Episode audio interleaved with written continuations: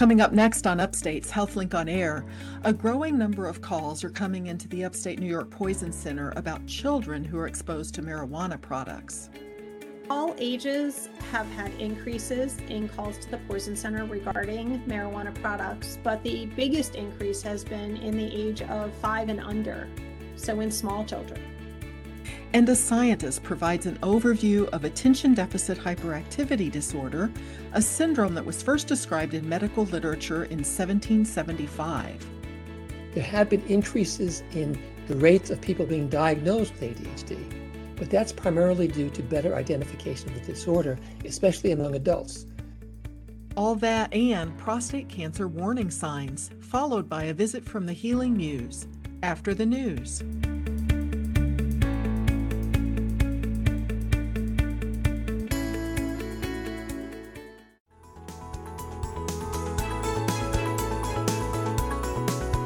This is Upstate Medical University's HealthLink on Air, your chance to explore health, science, and medicine with the experts from Central New York's only academic medical center. I'm your host, Amber Smith. On this week's show, experts from all over the world agree about several aspects of attention deficit hyperactivity disorder, which we'll hear about from the upstate scientist who organized the consensus statement. But first, the clinical director of the Upstate New York Poison Center is here to talk about the rise in children who are exposed to marijuana products.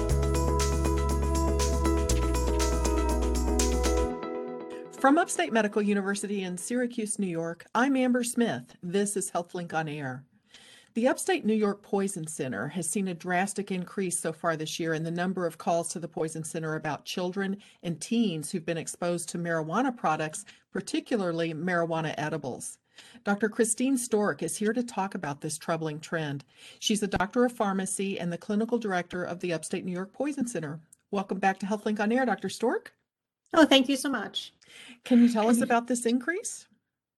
Yeah, so this increase has been going on for a couple of years, but we're seeing a highly increased trajectory of these calls starting in about 2017 and they've really gone up every year um, almost exponentially since then and more than doubling each year to our so 20 is 2017 about the time marijuana edibles became available and i guess they're growing in popularity. Yeah they're, they're growing in popularity. They legalized marijuana has been increasing state to state year to year and i believe that's why we're seeing this increase now. So what age children or teens what, what are you seeing? Who's who's most affected all ages have had increases in calls to the Poison Center regarding marijuana products, but the biggest increase has been in the age of five and under, so in small children. So little kids getting into it uh, accidentally, I suppose.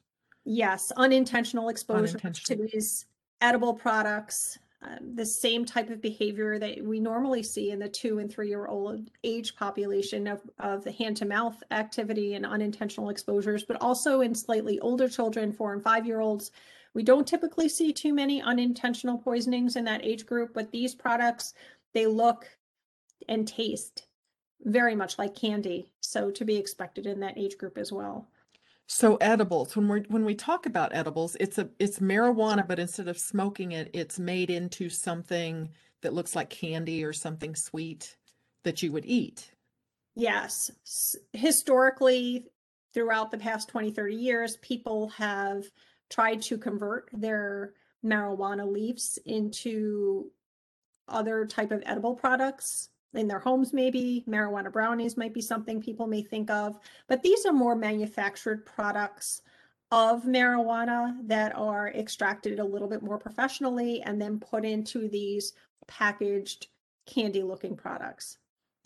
And so some states where recreational marijuana was legalized in recent years have you checked with them to see whether they've seen similar increases in exposures among kids and teens Yes, there have been increases throughout the United States in exposures, and more so in states that have legalized marijuana, and in particular in this demographic of children in this very young age group and use and these edible products.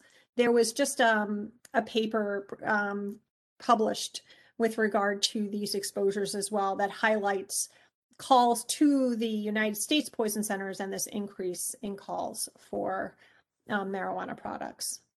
Are you seeing the use of the traditional marijuana cigarettes? Is that going down while edibles are going up, or do you still see some exposures to those? We're still seeing some exposures to those, but that is not necessarily increasing in nature over time. What age can people buy these products legally, the edibles? I believe it's age 21. Okay. And again, it's in states where it's legal to buy those. Those edible products are not available currently in New York State. So the the individuals that are getting exposed to these edible products are bringing them in from out of state at this time. So they're either traveling and coming back, or are these available through the mail? Can you have them shipped to you? I don't believe that's legal at this time. All right, well, let's talk about what makes these products dangerous and why they're more dangerous for kids. Um, what are some of the symptoms to be on the lookout for?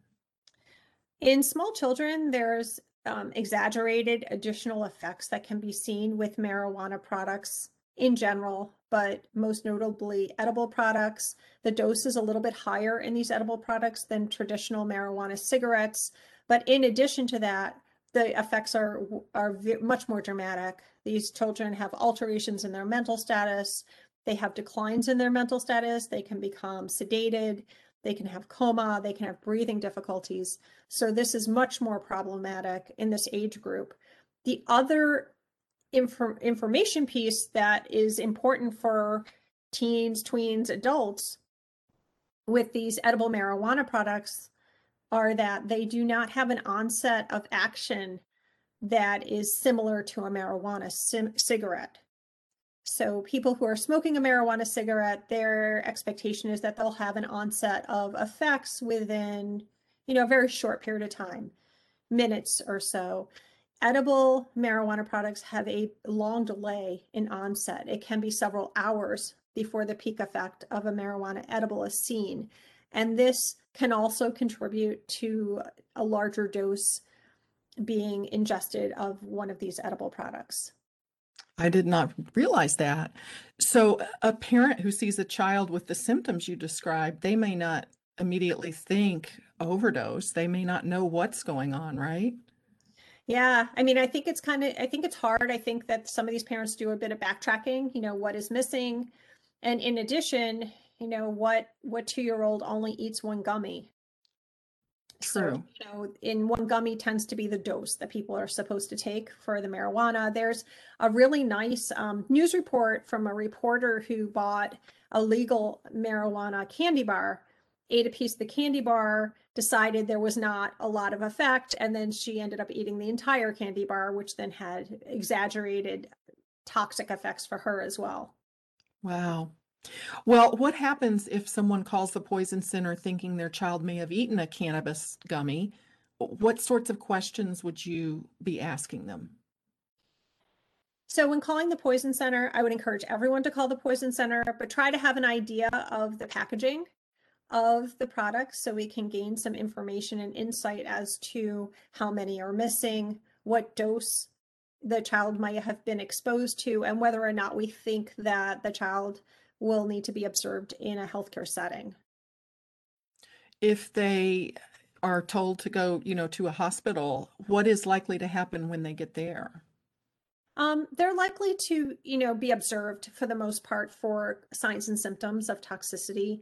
And then once those signs and symptoms of toxicity occur, they'll manage them on a kind of an expectant basis. So it, the care, you know, there's no antidote for any of these marijuana products. So the care is very much general supportive care that any, you know, healthcare providers will be trained to provide. You're listening to Upstate's HealthLink on Air. I'm your host, Amber Smith, talking about the dramatic increase in the number of children and teens who are exposed to marijuana products with the Upstate New York Poison Center's clinical director, Doctor of Pharmacy Christine Stork. I'd like to ask you about another product that was in the news recently uh, called Delta 8 THC. Uh, New York State banned it. Can you explain what this product is? Yeah, so um, regular marijuana products, the active component is delta 9 THC, tetrahydrocannabinol. It's the chemical name. This product, delta 8, is a slight chemical structural change, but very similar to delta 9 THC. It's thought to have slightly less um, clinical effects on the brain, but it does have very similar clinical effects when used. So it was a legal um, drug or chemical within the United States, and it was just recently banned in New York. There's also another one to look out for. We have not seen it too much yet, but there's a Delta 10 um, THC as well. Again, just a slight structural change. The reason the Delta 8 was legal for so long is it, it can be derived from hemp. And there's a legalization st- statute that hemp products, like we all are now pretty familiar with CBD, which is derived from hemp as well, they were designed to be legal. So Delta 8 THC can be derived from hemp as well. It also can be derived from marijuana plant. So these delta 8, 9 and 10 these are modified by by someone. They're, these are not naturally occurring. No, they can be naturally occurring. The ones that are derived from marijuana usually are chemically altered from or derived from the plant. What makes them more dangerous than just marijuana? They probably are no more dangerous than marijuana, except that these products have no regulation surrounding their use and sale at this point, which is probably why they were banned at this time. I see.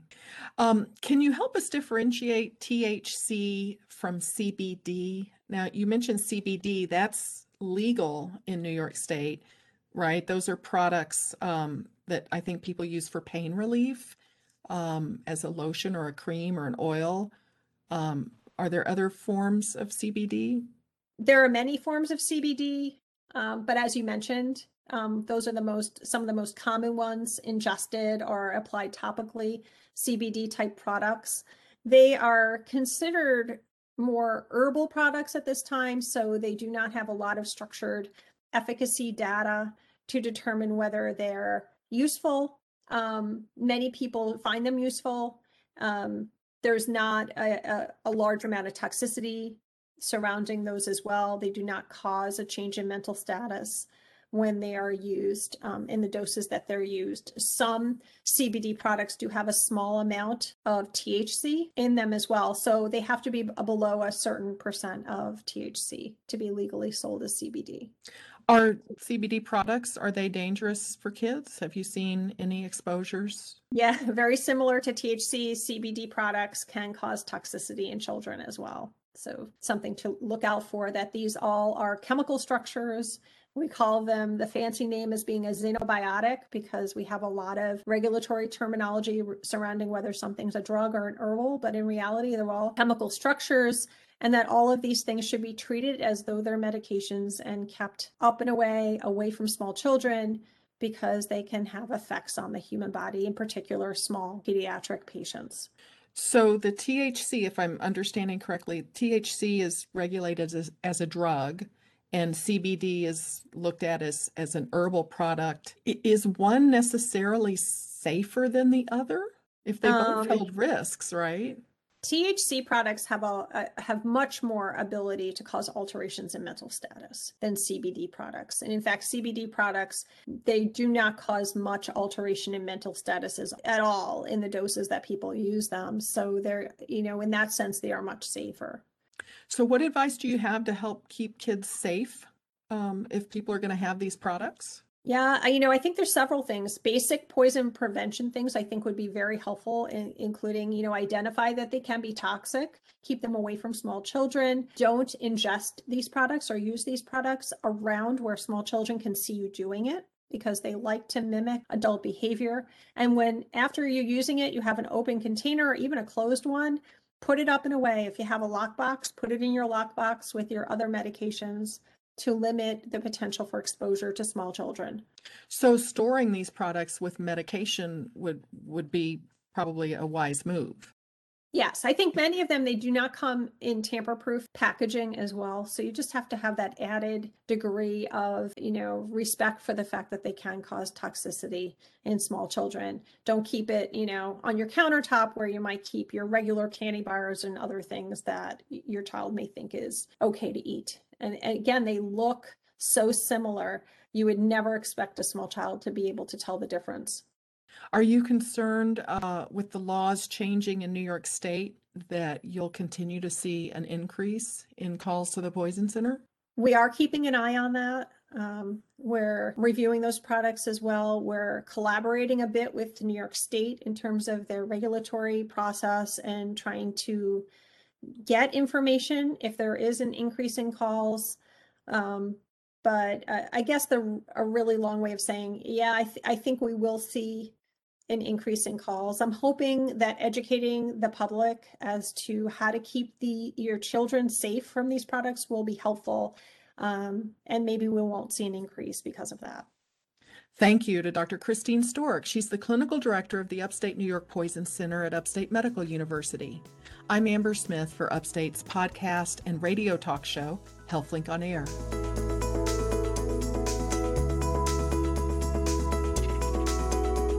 Next on Upstate's HealthLink on Air, an overview of diagnosis and treatment of ADHD.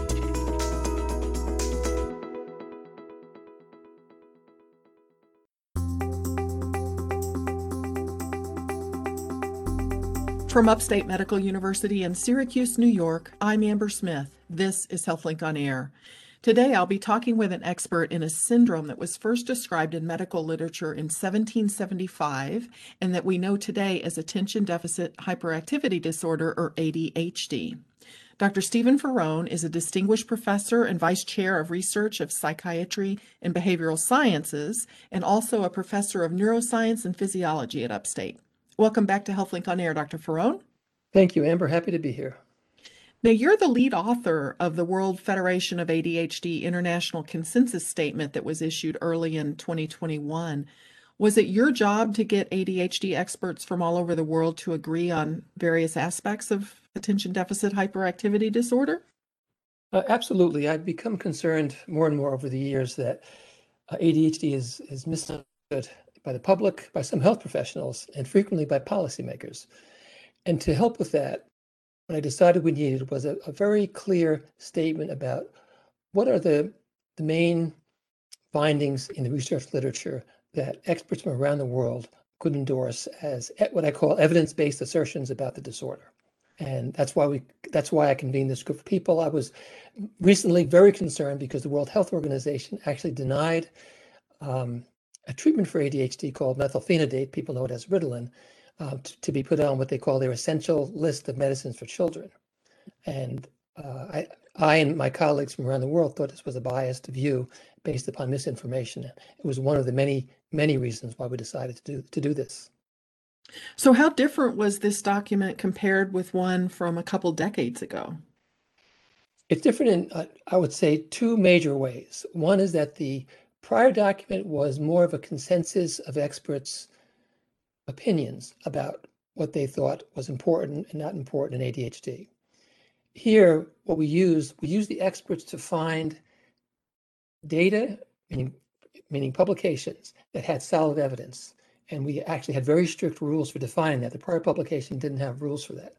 So for example, we had, well, not for example, we had two main rules. One rule was that we had to have, uh, had to have a meta-analysis, which meant that many studies have been done and been combined to come up with an answer to a question, or there was at least one very large study, including about 2,000 or more participants, um, that we felt was reasonably definitive in providing an answer to a specific question.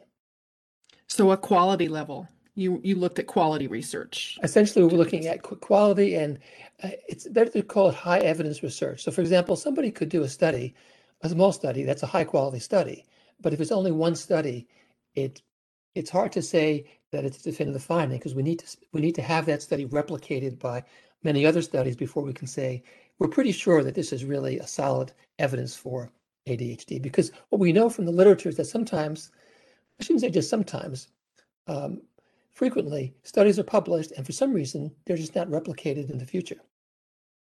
Huh. Well, are is there a higher proportion of cases of ADHD today than 20 years ago? Uh, no, there's, well, there's, we have to clarify something here. Uh, there's two ways to ask that question. So one question is, is the true prevalence of ADHD changing over time? And the only way we can get that information is to go out to the field and interview people and find out how much ADHD there is. Now, many studies have been done over the past decades, and when those have been combined into a meta-analysis, what uh, my colleagues in Brazil found, who led this meta-analysis, was that there was no change over time in the prevalence of ADHD. Now, in contrast to that, there have been increases in the rates of people being diagnosed with ADHD, but that's primarily due to better identification of the disorder, especially among adults. So, for example, in the 1990s, when I first began to study adult ADHD, it was rarely diagnosed in primary care and even rare, rarely diagnosed by psychiatrists. And as more information came out about the validity of the disorder, both for children and adults, but even more so for adults, we see higher diagnostic rates. I read in the statement that the prevalence rate among Black youth was considerably higher than among white youth. Do you have an explanation about why? We don't have a clear explanation for why that's the case. Um, we're always concerned when we see racial disparities in diagnosis rates, uh, treatment rates, and so forth. And we need to understand that better before we jump to any conclusions about what to do. It clearly needs to be studied more before we move forward with that. A lot more work has to be done. Do we know why ADHD is more common in males? Or, or do you have a hypothesis for why that is?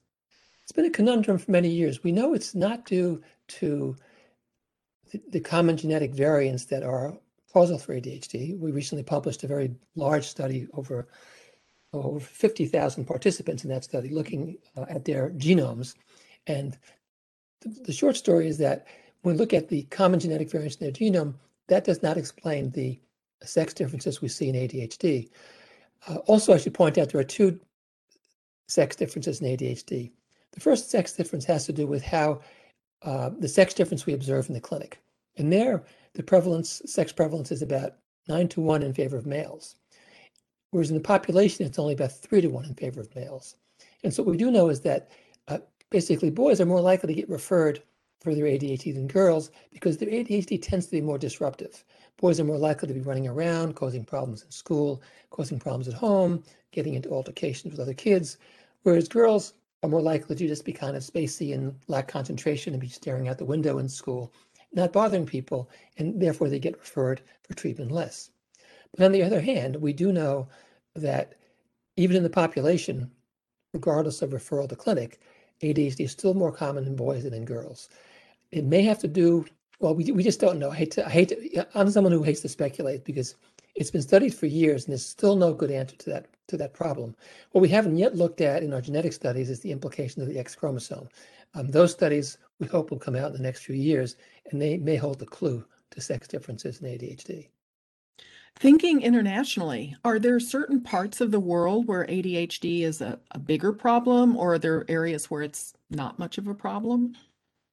When my colleagues who did the meta-analysis of prevalence around the world looked at that issue, their conclusion was essentially the prevalence of ADHD is similar around the world. There's a lot of variation from study to study, but that variation is better explained by methodology than it is by um, the location of the study.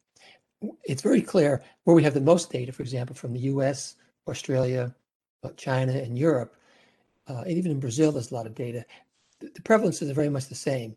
We have fewer data from Africa and the Middle East, and so I can't say from which, and also from India, there's some data, but it's, it's much less. Uh, we can't say for certainty that the rates are the rates are different, um, but so far the bulk of the data tell us that the prevalence is similar around the world, which is consistent with the idea that it's a, a disorder with a substantial genomic comp component. Does ADHD disproportionately affect people based on their IQ? Uh, it, it does not. ADHD, uh, I, I, like to say ADHD is an equal opportunity dis disorder. Everybody can be affected by ADHD, whether you have a low IQ or a high IQ. Uh, this is an extremely important point that's frequently misunderstood by clinicians who think, for example, if somebody is mentally retarded, uh, or I should say intellectually disabled, we've changed the nomenclature, somebody's intellectually disabled, some people think, well, they can't have ADHD. All of their symptoms are due to their intellectual disability.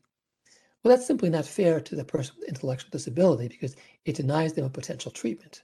And treatment studies have shown that you, you can treat pe people who are intellectually disabled and have ADHD symptoms with the treatments for ADHD, and their ADHD improves, and hence their quality of life will improve. Same is true at the other end of the IQ spectrum. Some of my colleagues say, I, I won't treat it somebody who's a high IQ person. In fact, that's a, that's a rule out for ADHD. They can't have ADHD and be have high IQ. Or some people will say they can't have ADHD and be very successful. Well, I understand why they say that. They say that because we know ADHD impairs performance in school and at work, and they then make the jump that therefore you can't be successful and you can't have a high IQ. But it turns out when you look at the research literature, it shows if you look at people with high IQs compare those with ADHD and without ADHD, those who have ADHD are just not doing as well as those who don't have ADHD. When I say not doing as well, I mean they have more uh, neuropsychological problems, they have more impairments in life, and they also literally uh, earn less income. They have, and they're more likely to change jobs and have poor job performance. So ADHD affects all levels of intelligence.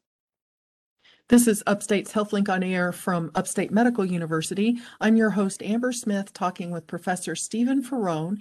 He's an expert in attention deficit hyperactivity disorder, and he recently led the assembly of the World Federation of ADHD International Consensus Statement. That statement says almost 6% of youth and 2.5% of adults have ADHD. So, does that mean some of the youth outgrow ADHD? Yes, it does. We know from follow-up studies of youth. These are kids that were studied when they were kids that had ADHD, and then we look at them over time into adulthood. By young adulthood, about one third of those will have completely remitted their ADHD and wouldn't meet any criteria. It wouldn't be treatable by a clinician. Their ADHD essentially remits. There are some brain imaging studies that tell us that those those kids whose brains um, tend to become more typical over time are also the ones who tend to remit ADHD. Now, what I by more typical, I mean when we look at them in childhood, we compare an ADHD child to a typically development child. Their brains are a little bit different. They show small uh, abnormalities in different areas of the brain. But as ADHD kids get older, those brain differences get smaller, and some of the kids completely re remit those brain differences, and they're more likely to also remit their ADHD. So we do think there is some some recovery from ADHD is possible in about a third of patients by young adulthood. And you can actually see this on an MRI, is that right? You can see it in group data in the MRI. If we take a group of ADHD kids and a group of controls and we compare their mean differences, you can't really see it on an individual MRI. So there's nothing, if for example, I took the, a brain scan of an ADHD person and a non-ADHD person, and I gave it to a radiologist to read, they wouldn't see any difference in the brains. There's nothing, there's no gross um, neurological problem with people with ADHD. The problem is very subtle. So for example, they might have on average a 2% difference in the volume of a certain area of the brain that is implicated in uh, areas of the brain that would affect ADHD symptoms.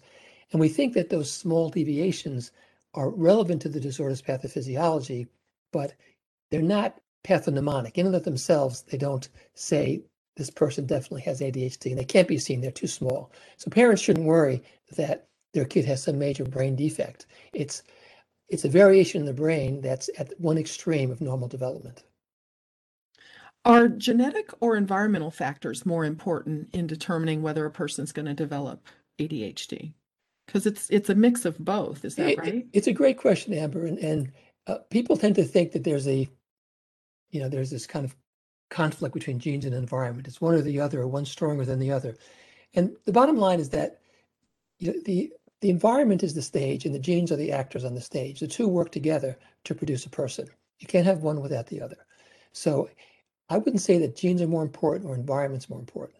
What we do know is that both play a role in disorder, and more importantly, gene environment interaction is important. A, gene variant which increases the risk for ADHD may have an effect in one environment. For example, if the fetus had been exposed to a pregnancy complication, but it wouldn't have an effect in another environment. So we're really focused these days on how does genes and environment work together to produce disorders. And also, and this is something that is very important for people to understand, genes and environment can also correlate with one another. We tend to think of them as totally independent, but that's not true. And there are, for example, we know that now from studies of the genome that there are genomic variants that increase the risk that a person will be placed in a stressful environment. We know, for example, that exposure to stressful environments has is, is moderately heritable, meaning that genes regulate how we're exposed to stressful environment. Not completely, not completely, but and this is this makes sense if you think about it, because let's say we know that personality is genetically driven, and say impulsivity is genetically driven. So a person who's impulsive may put themselves in a stressful environment, but their being exposed to the environment is correlated with the genes that they carry. So it's a very complex picture that we're trying to disentangle. Well, I'd like to ask you about how ADHD is diagnosed because if you can't use a, a brain imaging and there's no psychological test, right? How do you go about saying with certainty that someone has ADHD? That, that's correct, Amber. And this is a, another area which is greatly misunderstood by the public and even some of my colleagues. The criticism out in the field, when I say the field, meaning out in the media and the internet, is that ADHD is a subjective diagnosis. It's not an objective diagnosis like a blood test or taking a blood pressure measurement. It's called subjective because the diagnosis is made by the diagnostician asking questions of the patient and or the parent and also observing the patient. And it's not made by an objective test. Well, these people, what these people don't understand is that the subject, the subjective nature versus the objective nature is not what's important. What's important in a diagnosis is, is it reproducible? Does one expert give the same opinion as another expert? The answer for ADHD is yes. The diagnosis is highly reliable. In fact, the diagnosis of ADHD is actually more reliable than, a, than taking a blood pressure measurement. Blood pressure measurements are highly unreliable. And if someone's trying to get an accurate measurement, they'll actually take it several times to get a better, a better measurement. So number one, we do have a diagnosis of ADHD. It's subjective. It can only be made by an, a diagnostician asking these questions. There's a belief out in the field among some of my colleagues that you can make the diagnosis, for example, with neuropsychological testing, or that you need neuropsychological testing to, quote, confirm the diagnosis or, quote, rule out the diagnosis. That's also not true. It's, it's totally unnecessary. And in some places, can be a real expense for the for the patient. In fact, when I was a young man starting out, uh, when I worked at the Massachusetts General Hospital, the clinic there was doing neuropsychological testing on nearly all children with ADHD. It was a very expensive proposition for parents, and we launched some studies to determine if it was necessary. Found out it wasn't, and we were able to reduce the burden of testing on the families and still get sufficient neuropsychological data to be helpful to patients. I just have to clarify one point because when I say this, sometimes people think, oh, you know, Faraone is against neuropsychological testing. No, I'm not. Neuropsychological testing is very useful for all sorts of purposes. It's just not useful for diagnosing ADHD. That needs to be understood. Upstate's HealthLink on Air will be back with more about ADHD with Professor Stephen Faraone after this short break.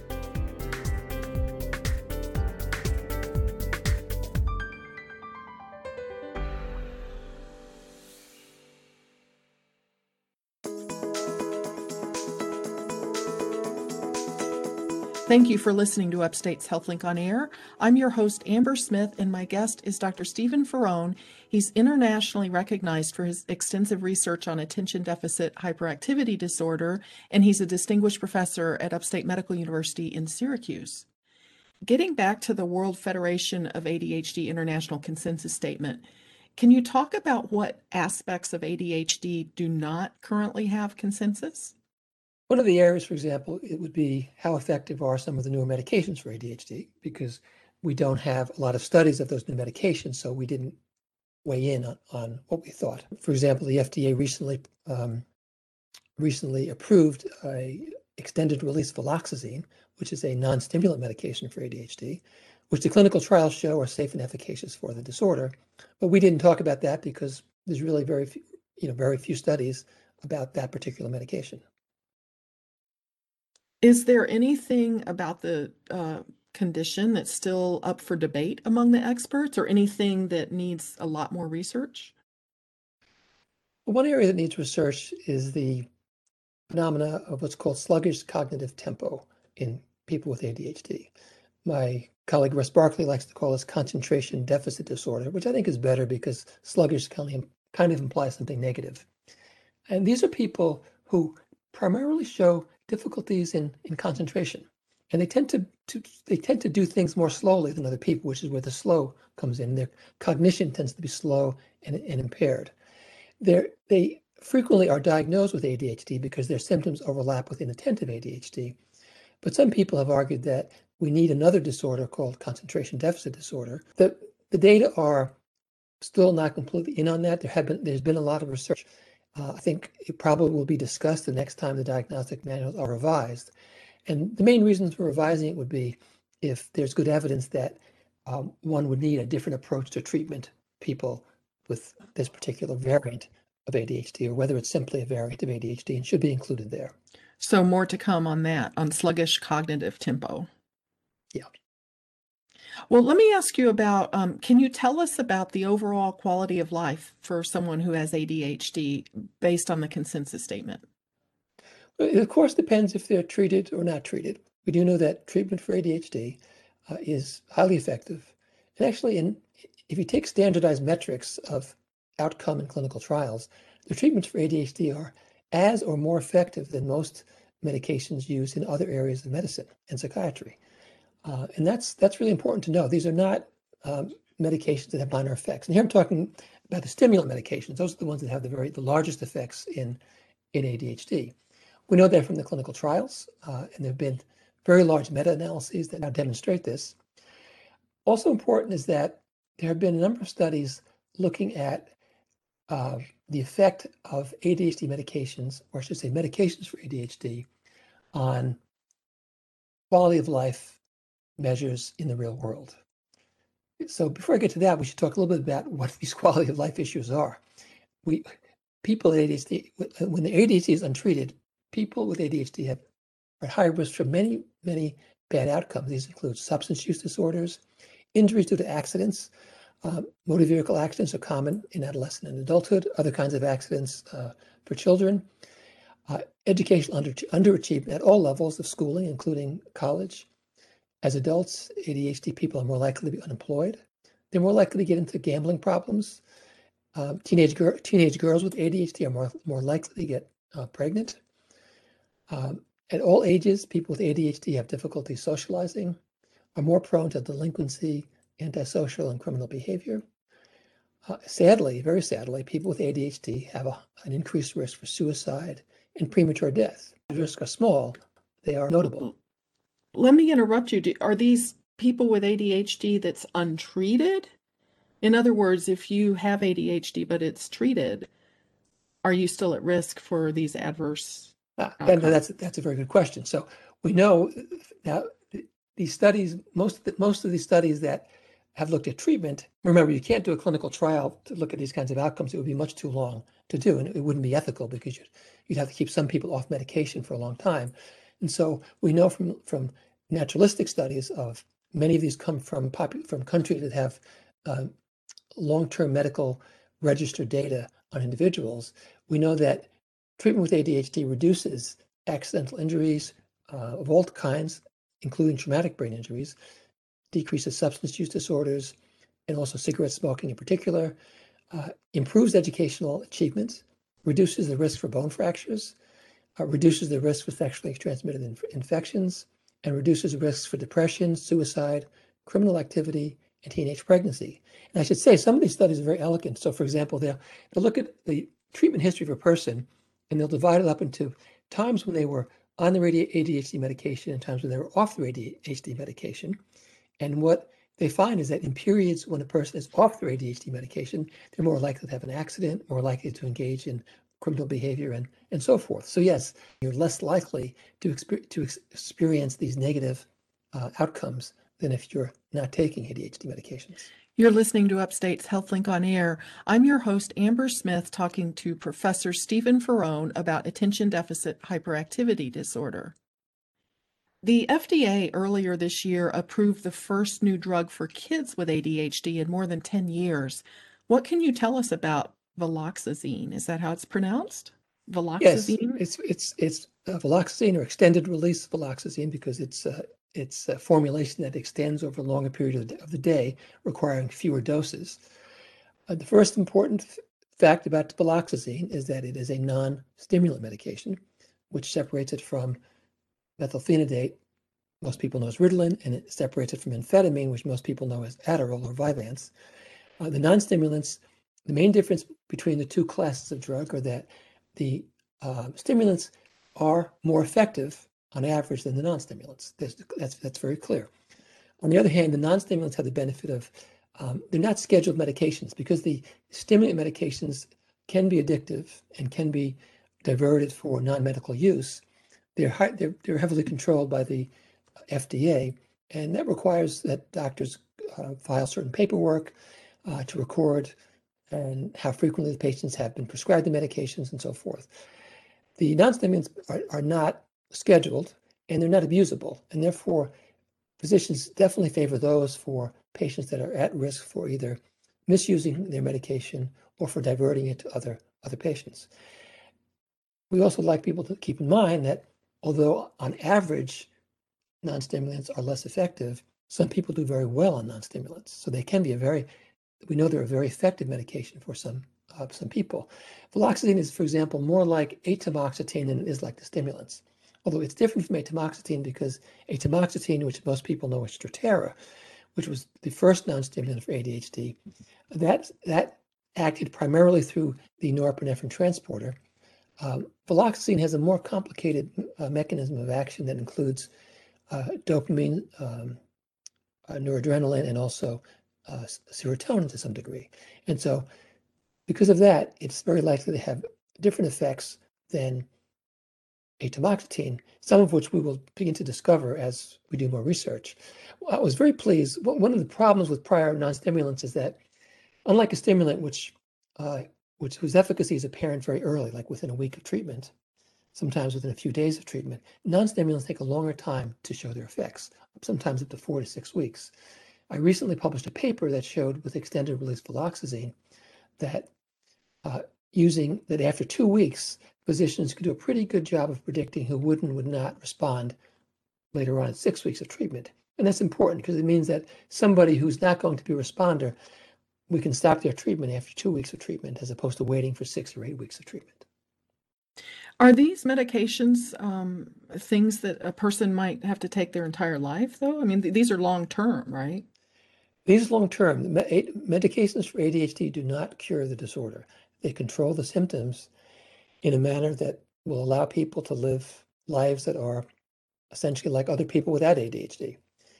But no, it, they cannot stop. When I say they cannot stop the medications, prescribers will will sometimes later in life suggest that the medication be stopped to see if their patient is one of those patients whose disorder has remitted.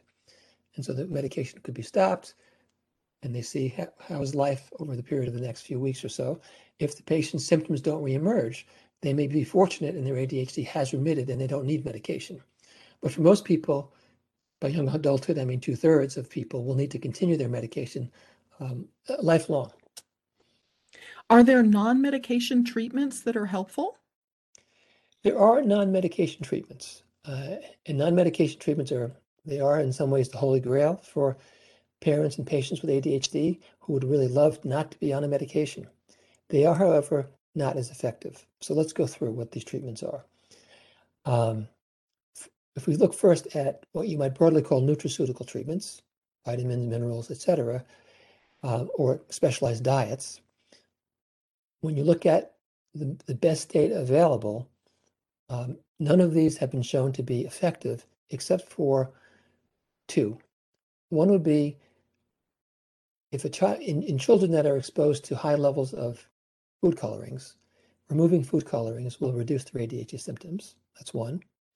Number two is that using omega-3 fatty acids can help reduce symptoms in some people with ADHD. But is that standard fish oil? Uh, that's a standard fish oil pill that you can get from the drugstore. Um, although I would recommend that people probably use the specific type of fish oil that was used in the clinical trials, just because we know that that one works. And there aren't really standards for fish oil that the FDA makes people follow. So you're better off with a high quality fish oil, which might cost more. Um, at the, and at the very least, you want a fish oil that um, has a high EPA to DHA ratio. It sounds like a lot of letters, but it will make sense if you if you Google the internet about fish oil. You'll see that there's EPA and DHA are two constituents, two important constituents, but the ratio is important. You want to have more EPA and DHA. It's unfortunately more expensive than um, other ratios, but it's the one that works. I have to say, though, everybody has to keep in mind that on average, these treatments aren't very, very effective. So, for example, on a scale of 1 to 10, roughly speaking, a stimulant medication has an effect of 10, 9 to 10, let's say. A non stimulant medication is around 5 or 6. But fish oil is around 2, and removing food colorings is also around 2. So the effects are very small. They could be large in a very, very few people, but I would not recommend any, that anybody uses these for a long period of time and hope that symptoms will eventually go away. If you try them in your child or in yourself, and you still have symptoms after, say, a month, you really ought to um, consider a medication treatment. Now, there are also what we call psychosocial treatments.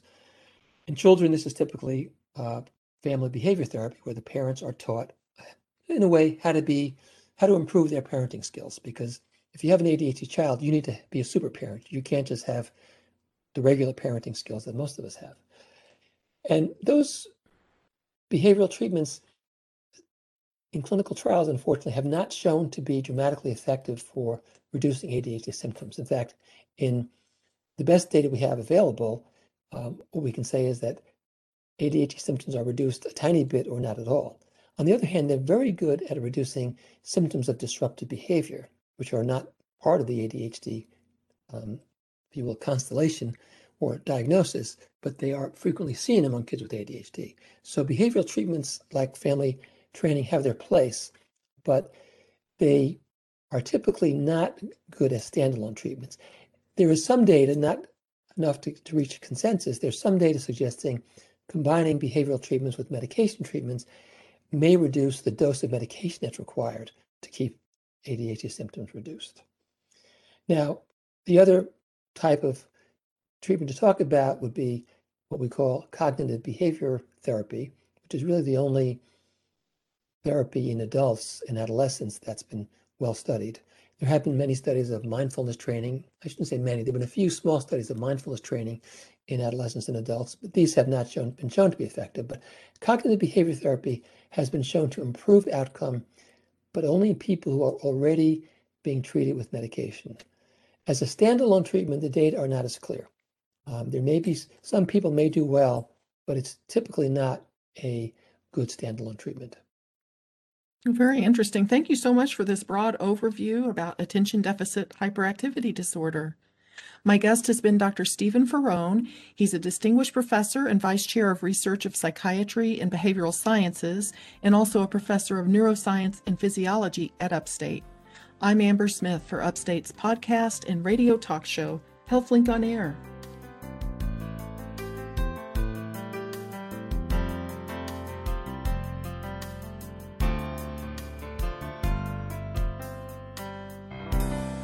And now for some expert advice from the experts at Upstate. Dr. Hanan Goldberg is an assistant professor of urology who specializes in urologic oncology. What are the warning signs of prostate cancer and how is it diagnosed? First, it's important to know that other than skin cancer, prostate cancer is the most common cancer in American men. About one in eight men will be diagnosed with prostate cancer during his lifetime. Uh, there's been close to uh, 250,000 new cases of prostate cancer uh, each year and about 34,000 deaths from prostate cancer uh, uh, in the US. It is more likely to develop in older men, um, and about six out of 10 cases are diagnosed in men who are 65 or older. It's quite rare in men under the age of 40, and the average age of diagnosis is 66. Um, it's, uh, as I said before, it's the second leading cause uh, of cancer death in American men, uh, behind only lung cancer. So about one in 40 men will die from prostate cancer. Um, it's it, it can be a very serious disease, but most men are usually diagnosed that, that are usually diagnosed with prostate cancer do not uh, have any kind of symptoms. Uh, it's usually diagnosed quite early uh, because of prostate cancer screening, which involves PSA and physical examination. Uh, but the prostate cancer screening is a very important process, and that's why men should be screened on a regular basis when once once they reach a certain age. Thank you, Dr. Hanan Goldberg from Upstate Medical University. And now, Deirdre Neilen, editor of Upstate Medical University's Literary and Visual Arts Journal, The Healing Muse, with this week's selection. Nicholas Bellacico is in his fourth year of medical school and has already published a book of poetry, Pouring Echoes. He sent us a poem, Writing on the Wall. It bears witness to a physician's diagnostic analytics still allowing room for empathy and care. Writing on the wall. A slight shuffling gait, moderate cogwheel, slowness in speech, minimal stooped posture. I see it. It is written like sloppy graffiti. You ask me to interpret. It's like reading a telegram to a soldier's wife. I pause and give you a second more of a life without a diagnosis.